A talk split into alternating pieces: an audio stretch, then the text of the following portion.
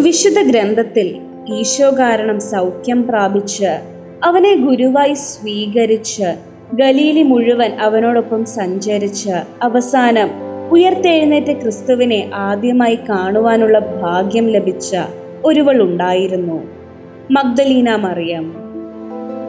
യോഹനാന്റെ സുവിശേഷം ഇരുപതാം അധ്യായത്തിൽ ഈശോയുടെ ശൂന്യമായ കല്ലറയ്ക്കുള്ളിൽ രണ്ട് വെള്ളവസ്ത്രധാരികളായ മാലാഖമാരെ കണ്ട് യേശുവിന്റെ ശരീരം ആരോ മോഷ്ടിച്ചുകൊണ്ട് പോയി എന്ന് പറഞ്ഞ് കരയുന്ന മഗ്ദലീന മറിയത്തെ നമുക്ക് കാണുവാൻ സാധിക്കും.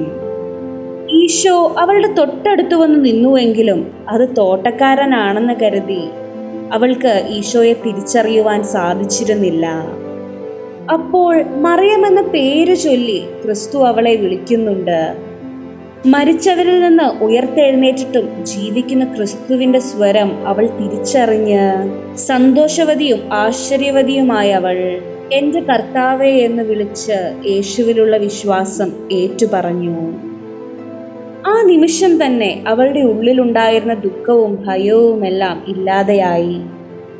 അപ്പോൾ ഈശോ അവളോട് പറയുന്നുണ്ട് നീ എന്നെ തടഞ്ഞു നിർത്തരുത്. ഞാൻ ഇതുവരെ എന്റെ പിതാവിന്റെ പക്കലേക്ക് പോയിട്ടില്ല.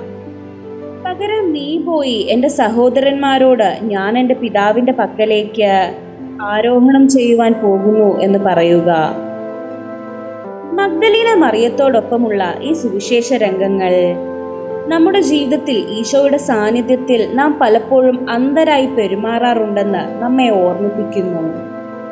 നാം നമ്മുടെ ദൈനംദിന ജീവിതത്തിൽ പാപ സാഹചര്യങ്ങളുമായി പോരാടുമ്പോൾ അതിനെ അതിജീവിക്കുവാനും ഒരു ദിവസം സ്വർഗത്തിൽ നമ്മുടെ കർത്താവിനോടൊപ്പം ആയിരിക്കുവാൻ വേണ്ടി തന്റെ ജീവിതം കുരിശിൽ സമർപ്പിച്ച് ഉയർത്തെഴുന്നേറ്റ ഈശോയുടെ കാര്യം നാം പലപ്പോഴും മറന്നു പോവുകയാണ് ചെയ്യുന്നത്.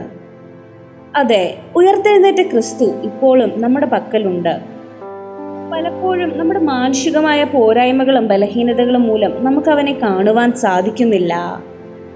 എന്നാൽ നമ്മുടെ മുമ്പിൽ നിൽക്കുന്ന ഈശോയെ നമുക്ക് മഗ്ദലീന മറിയത്തെ പോലെ കണ്ണു തുറന്ന് വ്യക്തമായി കാണുവാനും അവിടുത്തെ ആശ്രയിക്കുവാനും ഓരോ ദിവസം അവിടത്തേക്ക് വേണ്ടി ജീവിക്കുവാനുമുള്ള കൃപയ്ക്കായി പ്രാർത്ഥിക്കാം